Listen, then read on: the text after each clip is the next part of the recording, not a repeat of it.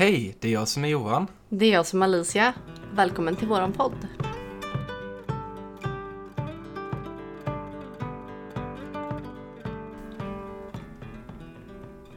Du, jag tänkte på det här med häxor. Vi sa att vi skulle prata lite om det i detta avsnittet. Ja, precis. Det är spännande.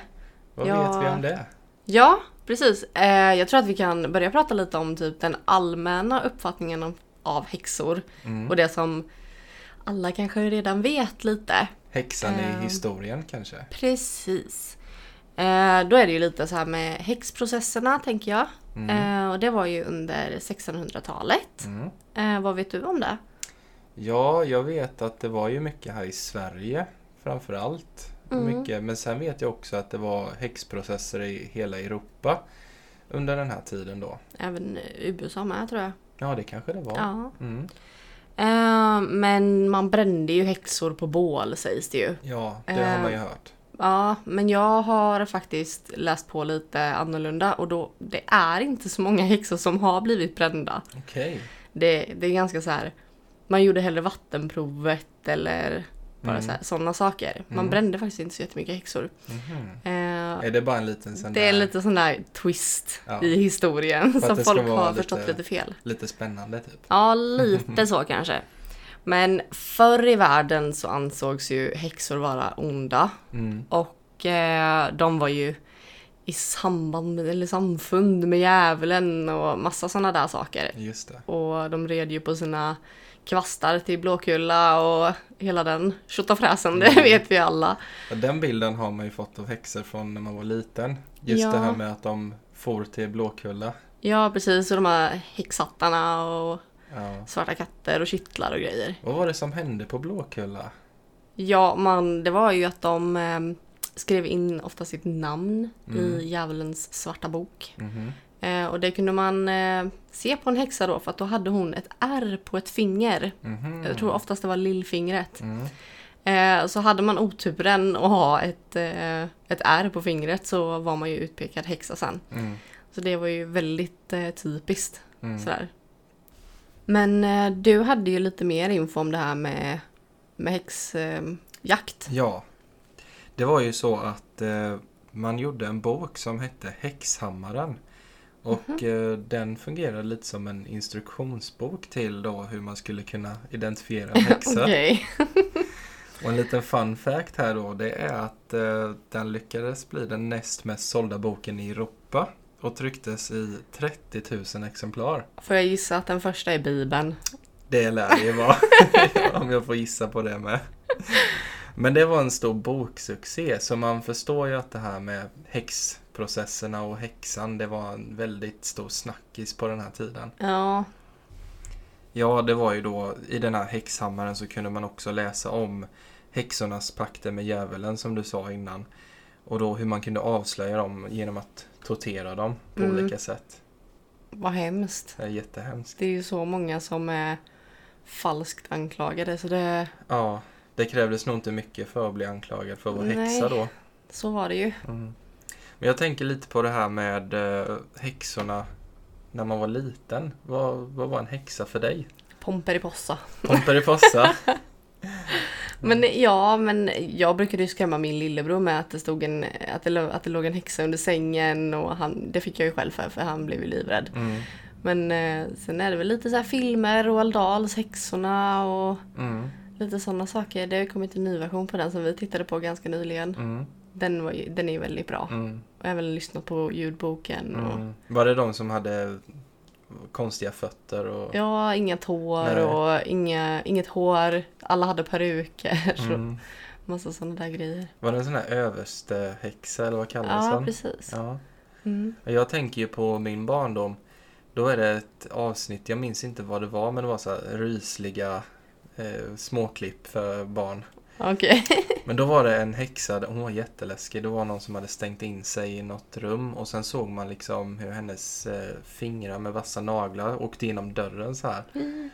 Nej. Och det minns jag, det är min barndomsskräck. Den här häxan som försökte ta sig in i ett hus. Ja. Så jag var alltid så här, jag tittade alltid så det inte var någon utanför dörren. Och så. Nej. Jag förstår den skräcken, men jag själv har aldrig varit rädd för häxor och så. Sen finns det ju den här, vad ska man säga, lite gulliga häxan. Mm. Jag tänker på en film som jag såg när jag var liten. Den hette ju En häxa i familjen. Ja, precis. Den har du pratat om ibland. Ja. Jag känner nog, jag har nog sett den någon gång, men jag har nog inte... Ja, men den går ju rakt in i hjärtat. Det är den här Gerda som ska vara en barnvakt. Nej, men hon kommer ju då och ska passa det här barnet. Nu vet jag inte vad hon heter. Och hon har en lillebror också. Mm. Och hon och sin kompis, de börjar ju då misstänka att hon är en häxa. För att hon har för sig lite konstiga saker. Ja, var det inte någonting med någon geting eller något? Ja, men hon blir sjuk, den här lilla flickan. Och måste vara hemma från skolan. Mm. Och då gör hon någon så här konstig brygd med olika örter och sådär. Och istället för att dricka den så häller hon ut den i blommorna. Mm. Och sen är det där getningen då som kommer. Mm. Så hon slår ju ihjäl den och sen mumsar hon i sig den. Usch. Och så säger hon så här: den var en sting i. Ja, men väldigt rolig film. Ja, så det låter härligt. Det slutar ju då med att den här lillebroren som hon kallar för Lillen, tror jag. Mm. Han blir ju kidnappad, tror de, av den här häxan. Jaha. Och då börjar de läsa om häxor då i gamla böcker, troligtvis från den här tiden. Säkert. Om att de äter ju barn. Ja. Så de gör ju allt för att rädda tillbaka den här ungen. Mm. Men sen mot slutet så blir det lite så här, lite kärlek till den här häxan. Ja. När hon flyger iväg på sin kvast. Mm. Det är ju härligt. Mm. Men jag tänker så här, häxor finns ju i Sverige självklart, men det finns ju i hela världen, i Europa, överallt. Mm. Men jag har ju familj från Polen. Mm. Och där finns det ju en speciell häxa. Ja. Och där har vi ju berättat en liten historia här nu. Ja. Som vi ska spela upp. Ja. Tänkte vi. Då är det berättelsen om Baba Yaga. Den kommer här.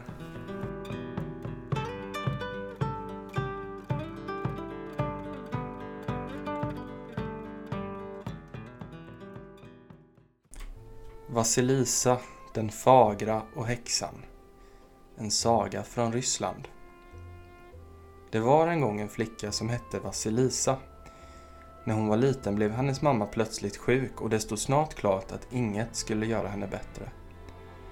När hon låg på dödsbädden kallade hon på Vasilisa och plockade fram en liten docka som hon hade under filten.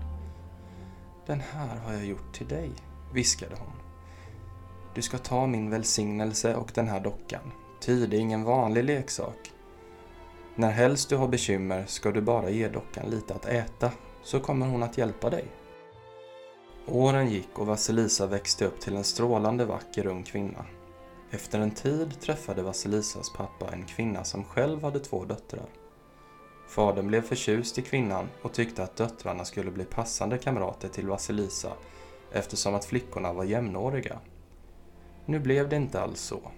Snart efter bröllopet visade Vasilisas styvmor sin rätta natur. Medan hennes egna döttrar hölls välklädda och fina fick Vasilisa utföra de tunga sysslorna på gården. Det var hon i och för sig van vid, men nu blev allt bara orättvist. Men det var inte allt. När helst de kunde var styvmodern och styvsystrarna rent av elaka mot Vasilisa, men det där såg förstås fadern inget av. När han var i närheten höll de sig vänliga och inställsamma. Vasilisa var hennes fars stora ögonsten i livet, och det kunde de andra kvinnorna inte tåla. En dag skulle fadern ge sig ut på en längre handelsresa. Det skulle dröja flera månader innan han kom tillbaka, och Vasilisa fruktade att det väntade hårda tider för henne. Hon hade sannerligen rätt. Styvmodern och styvsystrarna sparkade ut henne ur hemmet och hon fick bo i uthuset med grisarna och hönsen. Dagarna gick och Vasilisas far dröjde och dröjde. Till slut hade det gått ett helt år och ryktet nådde kvinnorna att skeppet han reste med hade gått under i en storm. Nu hade pengarna i hushållet nästan tagit slut och de blev alla tvungna att flytta från den fina gården till en liten stuga i utkanten av en stor skog. Just här var det ingen som ville bo, så de fick huset billigt. Det var nämligen så att den hemska människoätande häxan Baba Yaga levde inne i skogen, och en sådan granne ville väl ingen ha. Styvsystrarna sa en dag till sin mor: Kan vi inte skicka in Vasilisa i skogen att plocka bär så att Baba Yaga äter upp henne och vi blir av med henne för gott? Det tyckte modern var en utmärkt idé och skickade ut Vasilisa i den mörka skogen med en korg och ett litet matpaket. Våga inte komma tillbaka förrän korgen är fylld till bredden med bär, skrek styrmodern och låste stugdörren. Vasilisa kunde inte för sitt liv begripa hur hon skulle kunna hitta nog med bär för att fylla korgen. Snart skulle också Baba Yaga komma och sluka henne också. Men så kom hon att tänka på sin mors välsignelse och dockan som hon alltid bar med sig. Hon öppnade sitt matpaket som innehöll ett äpple och lite torrt bröd. Och sen ställde hon fram det till dockan. Plötsligt kom dockan till liv och satte snabbt i sig maten. Du ska inte oroa dig, Vasilisa, sa den. Ty jag är här för att hjälpa dig. Sätt dig mot trädet här och vila dig en stund. Vasilisa gjorde som dockan sa och slumrade snart lutad mot det stora trädet. Plötsligt vaknade hon av att någon ryckte henne i kjolen. Det var dockan som stod bredvid korgen, nu breddfylld med röda lingon. Vasilisa trodde knappt att det var sant och hon lyfte upp den lilla dockan för att krama och tacka den. Men då hon tog i den var det bara en vanlig docka igen. När Vasilisa kom hem med bären blev styrmodern inte särskilt glad, som du nog kan förstå. Hon satte sig genast ner med sina döttrar för att hitta på något nytt omöjligt uppdrag åt Vasilisa. Nästa morgon gav de henne på nytt korgen och ett litet matpaket. Ge dig ut i skogen och fyll korgen till bredden med svamp och våga inte komma hem annars, trumpetade styrmodern och låste dörren. Efter att ha sökt nästan hela dagen och inte hittat en enda svamp satte Vasilisa sig ner trött. När hon öppnade sitt lilla matpaket kom hon att tänka på dockan igen. Hon satte sin gamla leksak framför maten och dockan kom strax till liv och lät sig väl smaka. När den ätit färdigt sa den: Vila här en stund så ska jag hjälpa dig. Vasilisa slumrade mot ett träd tills dockan väckte henne igen. Nu var korgen överfull med stora läckra svampar. Dockan blev en vanlig leksak igen och Vasilisa sprang hemåt. Nu blev styrmodern och hennes döttrar ännu surare och började genast koka ihop en ny plan som absolut inte kunde gå fel. Nästa afton satt de tre flickorna och sysslade med handarbete. Som enda belysning hade de en liten ljusstump på ett bord. En av styrsystrarna lutade sig över ljuset liksom för att låtsas att hon skulle korta veken. Istället släckte hon ljuset. Äsch, gnällde hon. Nu har vi inget ljus alls i huset, men jag kan nog se ändå att laga strumpor. Jag kan också se hur jag lagar, sa den andra styvsystern. Men Vasilisa, som syr i knappar, hon skulle behöva ett ljus. Så ropade de på sin mor som sa: Det enda stället här i skogen där man kan hämta ljus är i häxan Baba Yagas stuga. Gå dit genast, Vasilisa, och hämta nya ljus åt oss. Nu måste det säkert vara ute med mig, tänkte Vasilisa uppgivet, men lydde ändå sin styvmor och gick ut i skogen för att söka rätt på häxans hus. När hon hade gått ett stycke hörde hon ett häftigt hovklapper och en ryttare i skinande vit rustning, ridande på en vit häst susande förbi. Genast blev luften klarare och ljus började sippra in genom de tjocka trädgrenarna. En stund senare kom en ny ryttare förbiridande. Han och hans häst var röda som den flammande elden. Strax blev luften ljummen och fåglarna började spela. Efter ännu en tid dundrade en becksvart ryttare på en lika svart häst förbi. Fåglarna tystnade och hela skogen föll nu i mörker. Nu såg knappt Vasilisa var hon satte fötterna, men plötsligt skymtade ett märkligt sken framför henne. Det visade sig komma från en liten märklig stuga. Huset stod på ett par stora fågelben och på staketet, som var gjort av människoben, satt dödskallar med ett sjukligt grönt, lysande ljus ur ögonhålorna. Det började svischa och smälla i luften och häxan Baba Yaga kom flygande. Hon satt i en stor mortel och tog sig fram genom att ro med mortelstöten och borsta bakom sig med en kvast. Själv var hon anskrämlig att skåda. Hon var mager som ett skelett och hade tänder av järn. Har du kommit hit för att bli mat åt mig? Undrade Baba Yaga. Nej, gammelmor, utropade Vasilisa. Jag skulle bara behöva lite ljus att ta med mig hem. Säger du det? Skorrade häxan. Du får nog bli mat ändå, för jag har inte ätit på hela dagen. Åh, låt mig laga kvällsmat åt gammelmor istället, bad Vasilisa. Det gick häxan med på och visade in flickan i köket. Där fanns både öl, kött och grönsaker av alla dess slag. Vasilisa lagade det bästa målmat hon kunde medan häxan tog sin tupplur. När Baba Yaga ätit upp var hon mycket nöjd och ville att flickan skulle stanna hos henne en tid och sköta hennes hushåll. Imorgon ska du städa huset, sopa gården, laga mat och tvätta, sa häxan. Sedan ska du rensa mina vetesäckar från ärtor som råkat följa med. På morgonen nästa dag, efter att den vita ryttaren dragit förbi, visslade Baba Yaga på sin mortel, klev upp i den och for ut i världen för att ställa till elände. Vasilisa tog lite rester från kvällsmaten och la dem framför dockan. Dockan vaknade till, åt och undrade vad Vasilisa ville. Hon berättade om häxans arbetsuppgifter och undrade sedan förtvivlat. Hur ska jag kunna hinna med allt detta på en dag? Sköt du om hushållssysslorna så rensar jag vetet, sa dockan. Vasilisa började sitt arbete och såg den röda ryttaren fara förbi huset. Så småningom kom också den svarte ryttaren och mörkret föll. Nu var jag färdig, sa dockan. Och du också, ser jag. Den lilla leksaken kröp ner i Vasilisas ficka och blev helt stilla. Baba Yaga kom farande en stund senare och lät sig väl smaka av kvällsmaten. Har du gjort allt jag bad dig om? Frågade häxan. Varsågod och se själv, sa Vasilisa. Trogna tjänare, ropade häxan. Kom och mal vetet. 3 par händer kom flygande i luften, hällde ut vetet på en kvarnsten och började mala. Nästa morgon fick Vasilisa samma order, förutom att hon nu skulle rensa en säck vallmofrön så de blev helt rena från jord. Då häxan farit iväg väckte Vasilisa upp dockan som rensade fröna medan hon själv utförde hushållssysslorna.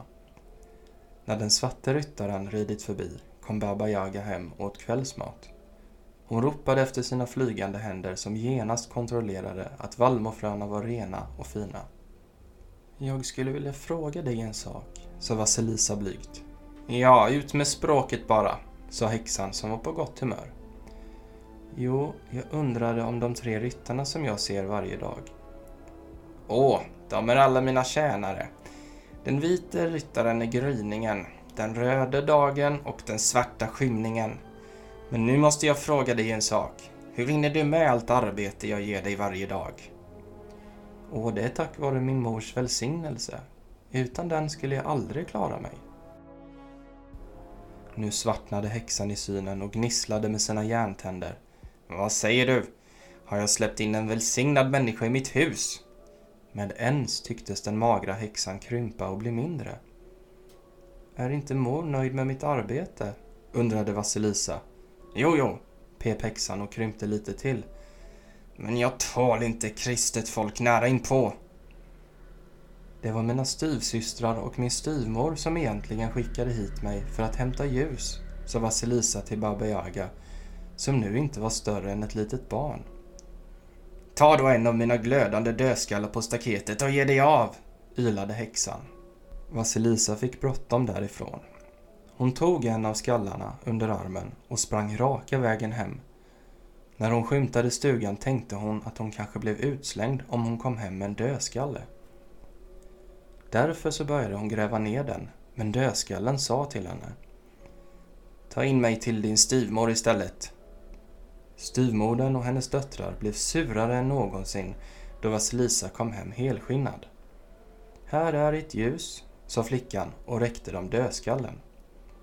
Sedan gick hon för att sova, men knappt hade hon hunnit till sängen då hon hörde ett fasansfullt tjut.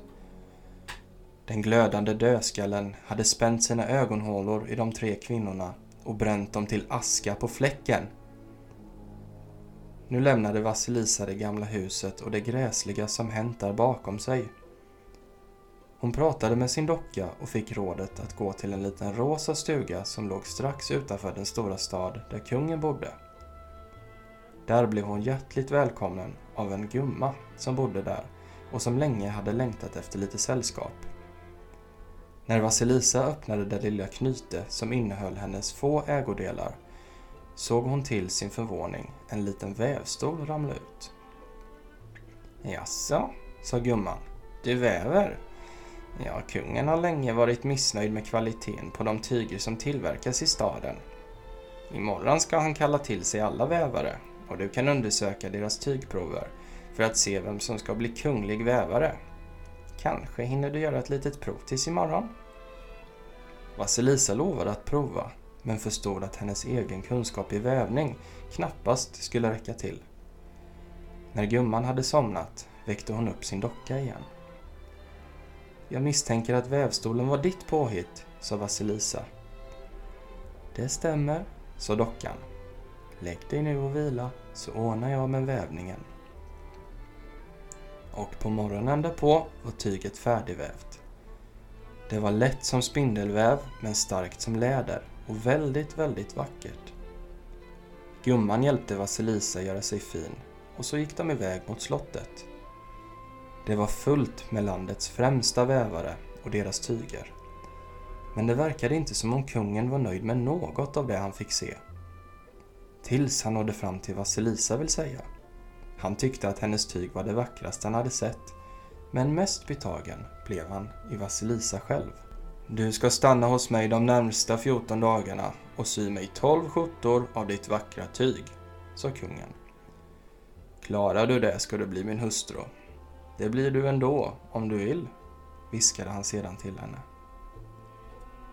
Så Vasilisa sydde kungens 12 skjortor och han under tiden blev lika förälskad i honom som han var i henne. Strax innan bröllopet dök Vasilisas far upp. Han hade suttit skeppsbruten på en öde ö tills ett av kungens skepp hittat honom. Tillsammans med gumman i den lilla rosa stugan fick han också bosätta sig i kungens slott. Den magiska dockan bar Vasilisa alltid med sig, ända tills hon själv fick en dotter som någon gång skulle behöva lite extra hjälp i livet.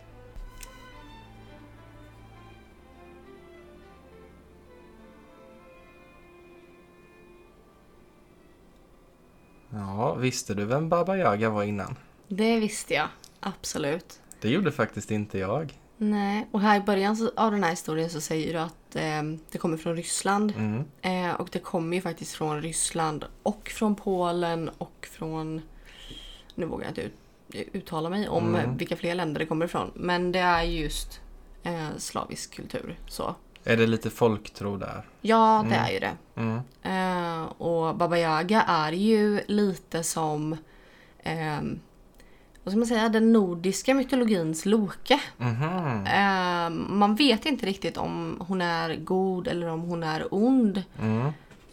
Hon är väldigt ombytlig, beroende på lite. Just det. Vad som gynnar henne. Har du sett någon film om henne? Jag har ju sett en serie där jag misstänker att det är henne de menar. Och det är faktiskt The Witcher på Netflix. Den tänkte jag ju med på. Just det här när jag läste berättelsen. Jag har ju hört talas om Baba Yaga, men jag visste inte några kännetecken så innan. Nej. Men det var ju just det här, the hatt, och sen att den står på ben. Ja, och just att man måste säga en ramsa ibland. Jag vet inte om det var så i den här historien. Nej, det var det inte den. Men man måste ju ofta säga en ramsa för att man ska kunna hitta. Eller för att man ska kunna gå in i stugan egentligen, för att den ska vända sig emot där man står. För oftast har den dörren åt ett annat håll, och hur man än flyttar på sig så flyttar sig stugan. Men det säger de ju också i The Witcher faktiskt. Ja. Så säger de ju hatt, hatt, hatt. Mm. Någonting. En liten ramsa. Ja. Och där var ju hon väldigt kaos, om man säger så. Ja, och det kan hon ju vara. Mm. Om man inte är snäll. Mm. Sen tänker jag en utmärkande sak för just historien om Baba Yaga, oavsett vilken man läser, så är det ju just de här tre riddarna. Mm. Den vita, den röda och den svarta. Mm. Och som jag har förstått det så står den vita står för dagen, den röda står för solen och den svarta står för natten. Mm, precis. Så den, ja, det är typiskt alltid med i Baba Yaga-sagan. Ja. Ja, men då ser man ju tecken kopplat till dygnet och så. Ja, precis. Nej, men den är väldigt intressant. Och jag tycker det är kul att den ändå är aktuell fortfarande. The Witcher är ganska ny och så. Mm. Och väldigt bra för övrigt. Om ni inte har sett den, så titta på den. Den rekommenderas. Den heter ju även Häxkarn. Ja. Han är ju en häxkar. Mm. Så den har ju väldigt mycket med häxor och magi att göra. Ja, och jag har ju spelat alla spelen på dator med. Just det. Det har inte jag gjort. Nej, men det är lite kul för där han håller ju på med meditation och brygger, vad säger man? Brygder, elixir och sådär. Ja. Och sen är det ju väldigt mycket väsen och folktro. Mm. Särskilt då från Polen. Ja, precis. Ja, det är ju en polsk bok från början. Ja, precis. Men den är väldigt spännande. Ja, och vi har ju sett 2 säsonger nu, va? Ja. Ja, så vi väntar på den 3:e. Ja, spänt. Ja.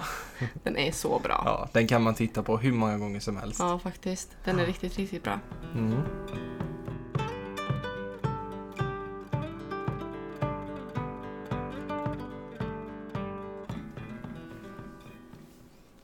Häxor. Finns de idag då? Ja, men det gör de verkligen. Ja. Nej, men jag följer ju väldigt många häxor på Instagram och jag kallar mig ju även för häxa själv. Ja. Och häxor idag är ju inte onda. Jag är säker på att det finns säkert några som vill ont i världen. Men de flesta häxor är ju väldigt goda. Mm. Och vill ju bara skapa ljus. Mm.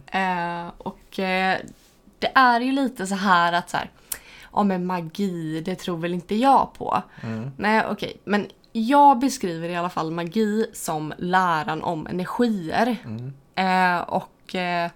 Det är ju egentligen hur du genom att meditera, manifestera, bara exempel, hur du kan ändra saker och ting och styra saker och ting i den riktningen som du vill. Mm. Är det med din intention då? Precis. Mm. Och energi, det finns ju i allt. Mm. Vi pratar om solenergi, vi pratar om växtenergi, det finns allt. Mm. Och energi är lika med magi, alltså finns magi i allting. Mm. Lika med att magi finns i oss också. Just det. Så vi är magiska varelser. Du som har pluggat natur, vad är det man säger om energi? Energi kan bara... Ja, precis. Det kan aldrig försvinna. Just det. Det kan bara omvandlas. Det kan bara omvandlas, ja. Precis, och det är därför det är så fint. Mm. För det är ju egentligen inte hokus pokus, utan att hur man hanterar saker själv. Mm. Bara ett exempel är om du skulle säga någonting som jag kanske inte uppskattade, så kanske jag får en negativ energi från dig. Mm. Men då kanske jag omvandlar den till en positiv energi och väljer att förklara för dig istället och vara snäll mot dig tillbaka. Mm. Och då har jag ju omvandlat den negativa energin till positiv energi. Just det. Så det är faktiskt ganska vettigt, tycker jag. Men sen kanske det är många som tänker att nej du, jag tror inte på magi. Okej, du får göra som du vill, precis hur du vill, du får tänka precis hur du vill. Det rör inte mig. Men får jag ställa en liten fråga? Då är det så här, har du ett turnummer? Ja, det har jag. Yes. Kanske har du turstrumpor? Nej, det har jag inte. Någon annan kanske har det. Ja. Vissa kanske undviker att lägga nycklarna på bordet. Är det någonting som du gör kanske? Ja, det tänker jag mig för ibland. Tycker du att det är helt okej att gå under en stege? Nej, det gör jag nog inte. Nej. Man undviker ju gärna det. Det har man ju fått inpräntat sedan man var barn. Ja, och det är ju i allra högsta grad magi. Mm. Det är någonting vi undviker. Mm. Och varför? Vi är rädda att vi drar på oss en negativ energi. Ja. En oturlig energi. Ja. Det är därför vi undviker det. Ja. Det är häxkonst. Ja. Det är magi. Och jag tänker ju på det här med, som du säger, det som man brukar säga är skrock, va? Mm, precis.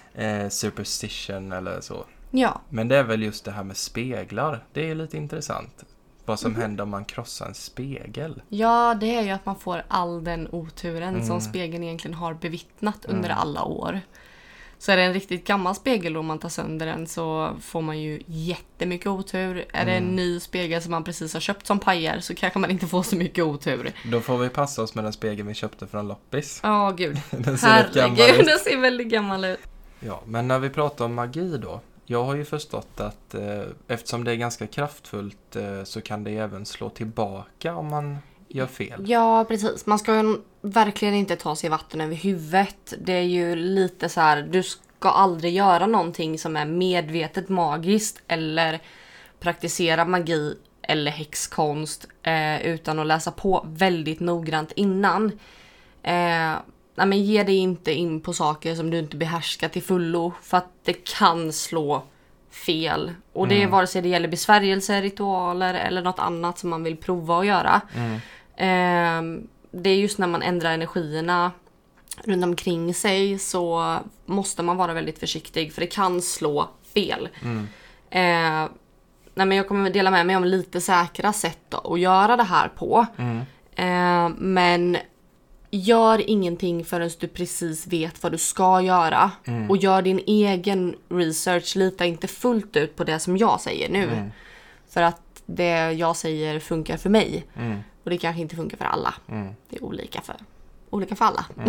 Som med de flesta. Ja, men det är lite som man ska inte koppla el i sitt hus om man inte elektriken, nej precis. Nej, då får man sin stöt. Ja. Och så får man skylla sig själv. Man ska ha respekt helt enkelt. Ja, verkligen. Och vara påläst. Ja, och sen aldrig göra någonting för att skada någon annan. För det kan ju också slå tillbaka. De flesta häxor lever ju efter regeln att det du skickar ut får du tillbaka trefalt. Så om du skickar ut glädje och kärlek så får du det tillbaka. Samma sak, många tror att om man spenderar 10 kronor så får du tillbaka 30 kronor. Det funkar ju inte alltid, men gör man med intention eller att man donerar kanske det funkar. Jag har inte testat för jag är inte så med pengar liksom, det är inte min grej. Men nej, man ska vara försiktig. Ja. Och jag har faktiskt hört det att väldigt rika människor, de använder lite den här häxkonstregeln. Att de brukar donera bara för att de vet att de ska få tillbaka mycket själva. Ja, men det är faktiskt sant. Det har jag också läst. Och vi har ju... Du lyssnade på en bok, va? Ja, en ljudbok om Money Magic. Ja. Den var väldigt spännande. Johan är intresserad av sånt där. Så det, men det är kul att du har börjat anamma mitt häxeri också. Men jag tänkte även att vi delar med oss av lite sådana här häxknep som man kan göra som är helt ofarliga. Men det ska bli väldigt spännande att se om folk testar det. Om ni testar det, ni som lyssnar eller du som lyssnar, så får ni jättegärna höra av er om det händer någonting. Och du testade ju det på din mamma bara häromdagen. Det var jätteroligt. Och hon smsade mig faktiskt dagen efter och sa att nej men nu ska jag göra det här igen, för det funkade jättebra. Ja. Men det kommer snart. Ja.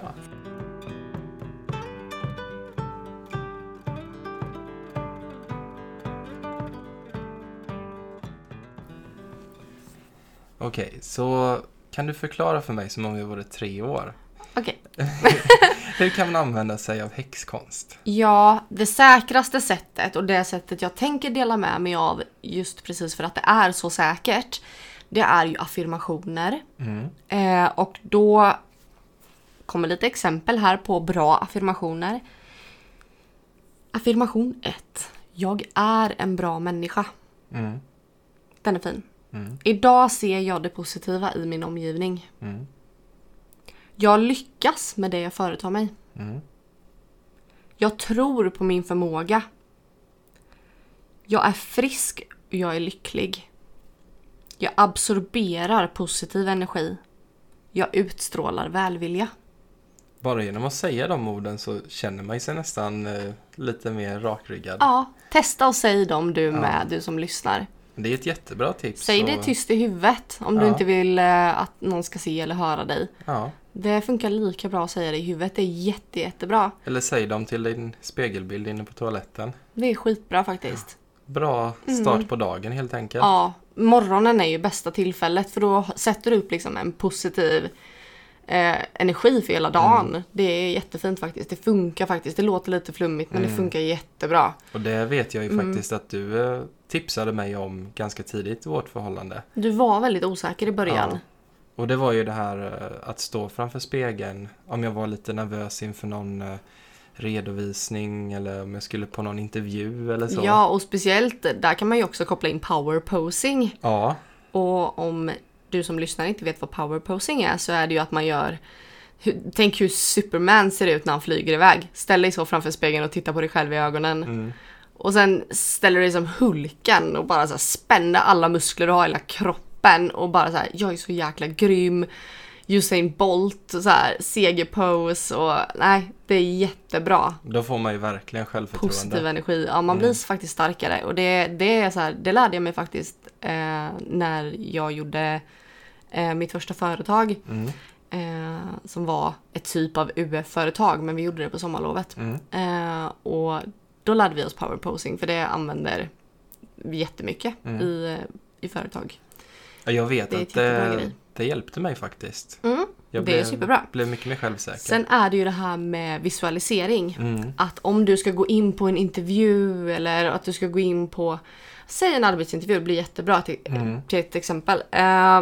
Men att du går in med inställningen som att du redan har fått jobbet.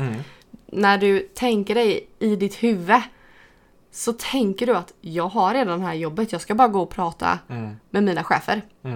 Eller det här provet, när jag får tillbaka det så står det liksom full pott. Vad som helst, det funkar med vad som helst. Det är superbra. Och detta har jag ju använt mig av och jag kan ju first hand säga att det funkar verkligen. Det är jättebra. Ja. Nej, men det är super. Så vi har affirmationer och visualisering. Ja, precis. Det är väl de säkraste sätten att börja praktisera på.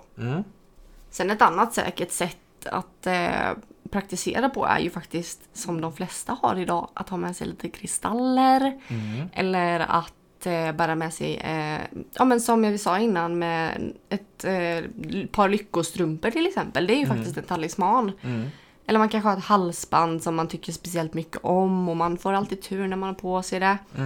Det är väldigt bra just så här, smyga lite in på häxkonst att ha med sig. Och det är ju inte något farligt. Nej, och man behöver inte kalla det för häxkonst om man inte vill. Men man tror ju ändå på energin i föremålet. Just det här med att ladda föremål är ju väldigt bra. Jag tänker just på kristaller. Det är ju väldigt vanligt att man pratar om att ladda dem och rena dem och sådär. Ja, precis. Det kan man ju göra på olika sätt. Och det är ju, man kan ju tvätta av dem om de är vattentåliga. Man kan lägga dem i salt om de är salttåliga. Men för att rena dem och ladda upp dem med ny energi. Man kan rena dem med sin egen energi. Och fylla på dem med sin egen energi om man vill det. Visualisering. Precis, visualisering. Skitbra. Du lär dig. Ja. Nej, men sen så finns det ju så här. Det är ju väldigt viktigt att man sätter upp ett beskydd till exempel. Om man nu ska börja med någon form av häxkonst eller någon form av magi eller ritualer, besvärjelser, whatever. Så behöver du sätta upp ett beskydd. Och sen är det ju det lättaste är ju egentligen att sätta ut kristaller i olika eller i alla olika väderstreck i sitt hus eller sin lägenhet. Börja med det. Och man kan ju programmera kristaller. Har du hört det innan? Ja, att man säger till den vad man vill att den ska hjälpa en med, va? Ja, och det kan man ju göra när man är hemma så att folk inte tror att man är knäpp när man pratar med en sten. Men till exempel om man har en bergskristall, du ska skydda mig och mitt hem. Att man säger åt den högt vad den ska göra. Sen har väl kristaller lite, vad ska man säga, egenskaper som de är lite förprogrammerade. Ja, så. Precis. Olika kristaller har ju olika mening eller betydelse eller egenskaper. Ja, jag tänkte på det, vissa kristaller kanske lämpar sig bättre för beskydd än andra. Precis. Mm. Sen just för att skydda sitt hem så finns det lite andra saker man kan göra. Mm. En kinesisk drake till exempel kan man sätta upp vid dörren för att vakta. Det visste jag inte. Nej. Och man behöver inte gå så långt att man köper en drake eller att man, ja, hur man nu vill göra. Men det funkar faktiskt att ha en bild på en kinesisk drake vid dörren. Så det kan man göra om man vill. Är det de här långa ormarna? Ja, det är det. Rönn och hägg påstås skrämma bort inbrottstjuvar. Och om du hänger gråbo vid dörren så ska det hindra onda avsikter att komma över tröskeln. Och sen kan man knyta ett kors av rönnkvistar och hänga upp det, som ger ett bra skydd mot onda väsen till exempel. Mistel lär skydda ditt hem från eld eller att det börjar brinna. Det finns väldigt mycket sånt där. Men det, och pentagram är väl ett av de här typiska grejerna. Eller ett älvkors eller ett trollkors. Oh ja. Pentagram är faktiskt ett sånt där kärt barn. Har många namn, föremål. Det är nog ett väldigt missförstått föremål så här, kopplat till djävulsdyrkan och sådana. Ja, men ett pentagram är ju just när det är med spetsen uppåt på stjärnan. Ja. Inte neråt, ja, om man säger så. Just det. Så var noga med när ni gör era pentagram att spetsen är uppåt. Just det. För då är det ett beskydd. Och sen en cirkel runt. Och jag har tänkt på, jag har sett dig göra pentagram på till exempel en spegel ibland. Ja, precis. Och det är ju oftast för att låsa spegeln. För att det inte ska komma igenom eller... Ja, att inte den här oturen ska komma igenom till exempel. Eller att man inte ska se... saker i speglar hemma hos oss. Så du sätter upp som en sorts beskydd, kan man säga. Ja, det är ett beskydd. Man låser spegeln, brukar jag kalla det för i alla fall, så att ingenting kan komma in eller ut. Och det tycker jag känns väldigt skönt. Även om det bara funkar för mig så funkar det för mig, helt enkelt. Jag kommer att tänka på en sak till, Alicia. Det här med beskydd, måste man ha något yttre föremål för att kunna sätta upp beskydd mot till exempel andar och sådär? Nej. Nej. Det behöver man ju inte ha. Man kan ju meditera fram ett ljus. Ja, och sätta upp det som ett beskydd runt sig själv eller huset man är i. Och den använder vi oss av väldigt mycket nu när vi jobbar med andevärlden. Precis. Och sätta upp just ett ljus så att bara ljus och kärlek får råda. Ja, och då, det är väldigt fint. Då använder man just visualisering och lite affirmationer. Precis. Det är jättesmidigt.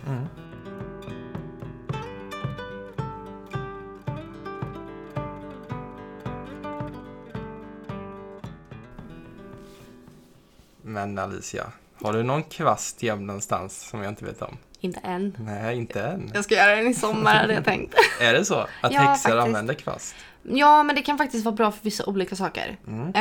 Men framförallt så kan man ju... Det funkar ju med en vanlig sopkvast i för sig. Det har ju jag använt hittills. Men man kan ställa den nära ytterdörren upp och ner. Just det. Just för att... man inte ska få ovälkommet besök.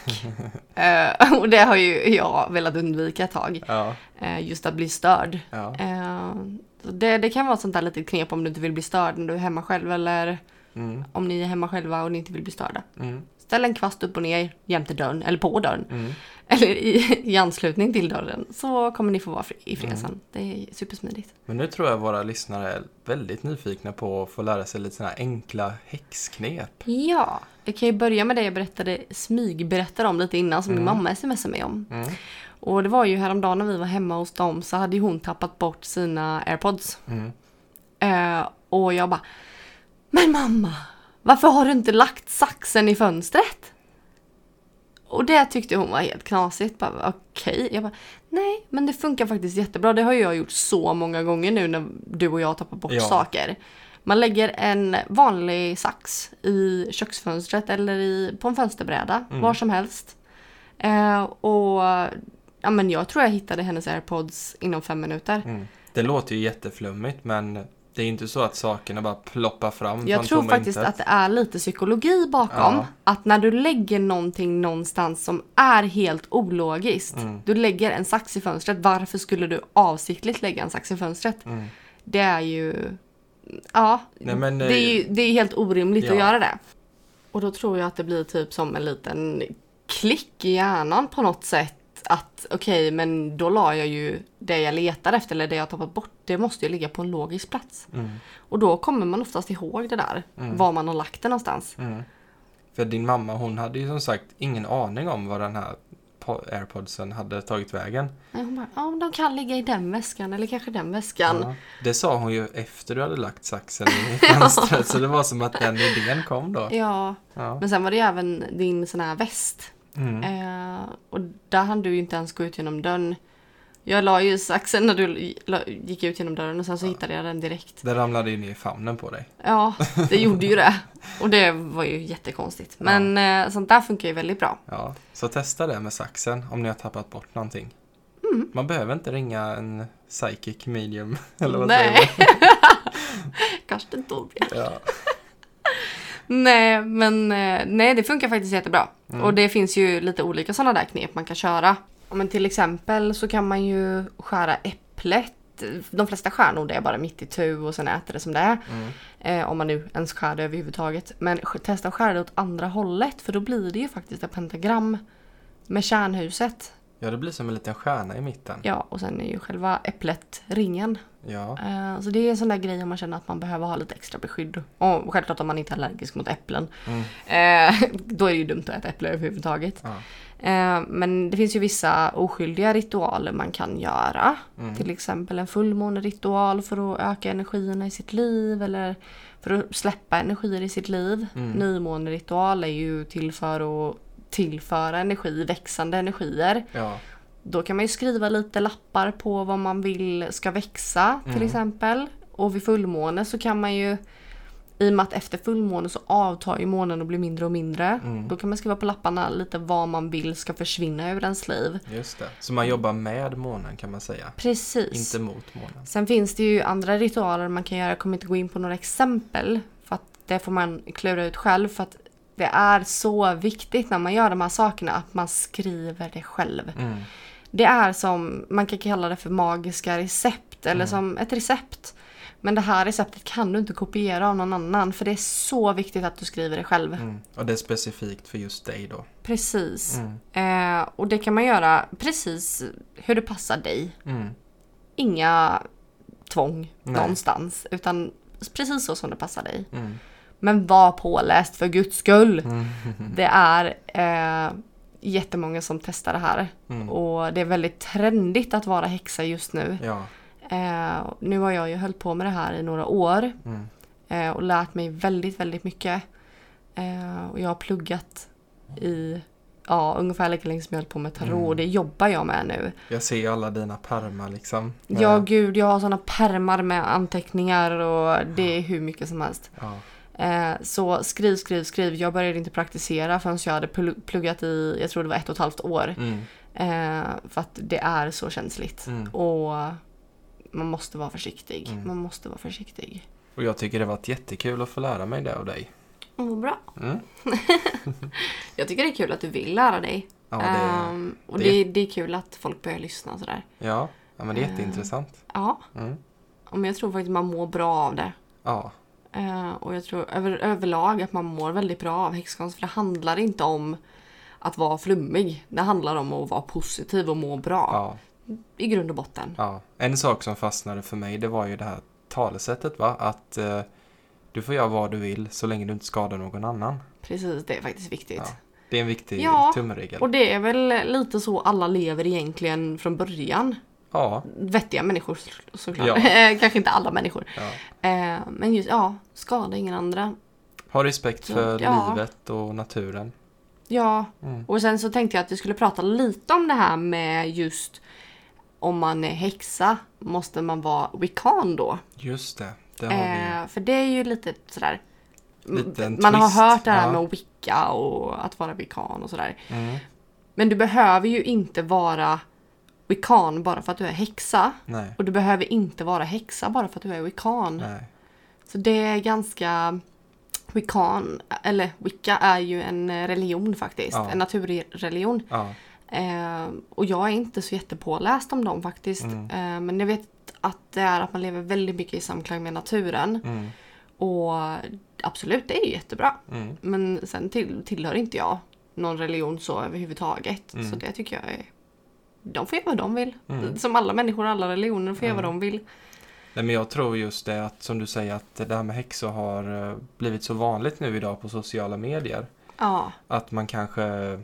Ja, men att man tror att man måste vara wiccan för att vara häxa för att någon är det. Ja, precis. Men det är ju, alla är ju olika. Mm. Och det finns ju så många olika typer av häxor. Ja. Och jag kan inte definiera mig som en typ av häxa. Jag använder ju min häxkonst i matlagning, i skönhet. Alltså att man sminkar sig, hudvård. Mm. Vi använder, man duschar och sådana saker. Det har ju du med börjat göra. Mm. Just att rena sig medan man duschar. Mm. Både energimässigt och... förhoppningsvis så tvättar man in sig med tvål också. Nej, men det finns ju väldigt mycket man kan göra. Ja. Och just att använda häxkonst i vardagen är ju... Det är ju nu jag börjar känna mig bekväm med och kalla mig för häxan när jag använder det varje dag. Och att du börjar använda det. Och de runt oss börjar ta till sig det lite med. Fast de vet inte att det är häxkonst. Nej. Det tycker jag är jätteroligt. Men skulle vi gå in på alla olika typer av häxor, då skulle vi nästan behöva ett helt poddavsnitt för det, va? Fast du, vi hade behövt sitta i 24 timmar minst om vi skulle prata om alla typer av häxor. Men det finns väldigt, väldigt många olika. Mm. Och det är bara att googla types of witches eller sådär, så kommer det upp hur många som helst. Mm. Men många är bara väldigt mysiga. Man klär sig lite på ett visst sätt. Man pratar lite på ett visst sätt. Man pratar om saker på ett visst sätt. Mm. Oftast är det ju en väldigt positiv energi i det communityt. Mm. Sen finns det ju de som ska komma med pekpinnar och ditten och datten. Liksom. Det tycker jag är lite så här. De finns alla får göra som de vill. Ja. Det är väldigt fritt, tycker jag. Mm. Bara man inte skadar någon annan, som sagt. Mm. Men jag tänker att våra lyssnare kanske har fått en lite annorlunda bild på vad en häxa är. Ja. Om man tänker tillbaka på historien och... Ja, gud ja. Finns det frågor så finns ju vi på Instagram och på vår hemsida. Mm. Och vill du kontakta oss för något annat än att boka en tid, om du till exempel har några frågor om häxkonsten här, så är det bara att fylla i längst ner i alternativlistan där. Med tjänster. Ja, precis, i kontaktformuläret så finns den tom. Så då väljer man den, så kan man bara få skriva av sig lite. Så får vi ett litet mejl. Ja, eller skicka på Instagram, som sagt. Mm. Det blir jättebra. Mm. Och nu ska ju vi jobba nästa vecka med att sätta upp lite beskydd när vi ska till Framgården. Det blir spännande. Så när vi kommer tillbaka så spelar vi in en liten Framgården-special. Ja. Som kommer ut på måndag. Och vi vet ju lite vad vi kan vänta oss nu ju. Ja, usch. Ja, jag är lite nervös. Jag är lite nervös. Jag tycker att det ska bli lite otäckt faktiskt. Ja. Men vi får se. Vi får hoppas att det går bra. Så får ni skicka positiva energier till oss. Mm. Och ljus och kärlek. Jag tror det kommer bli väldigt spännande och kul. Jag tror också det kommer bli jättespännande. Mm. Och vi åker ju med väldigt härliga människor. Ja. Så det får ni hålla koll på. Hålla utkik. Mm. Det blir jättespännande. Mm. Hur ser läget ut annars då? Jag tänker med gruppseans och husrensningar och sådär. Ja, vi har ju några gruppseanser och några husrensningar kvar att boka. Så är ni intresserade av det och bor i Småland någonstans, så är ni hjärtligt välkomna att boka oss just nu. För nu har vi elevpriser fortfarande. Nu är det sista chansen lite. Vi är så taggade på att få den här möjligheten. Ja, det är jätteroligt. Och vi har ju börjat med privatsittningarna och det går hur bra som helst. Det är jättekul. Det har varit jättefina möten. Ja, vi har fått jättefin feedback efteråt också. Och det kan vi passa på att säga med att vi har ju bokat de 20 privatsittningarna vi skulle göra i utbildningen. Men vi tar ju gärna emot fler om vi hinner nu då. Och sen har vi faktiskt gått ut med att vi tar elevpriser hela juli. Mm. Så passa på om du inte har gjort det. Mm. För sen kommer priset att bli lite mer seriöst. Ja. Ja. Nej, men vi... rundar av. Ja, vi rundar av. Jag är jätteglad att du har lyssnat. Och jag hoppas verkligen att du lyssnar nästa vecka. Det hoppas jag också. Så hörs vi då. Det gör vi. Ha det bra. Hej då. Hej då.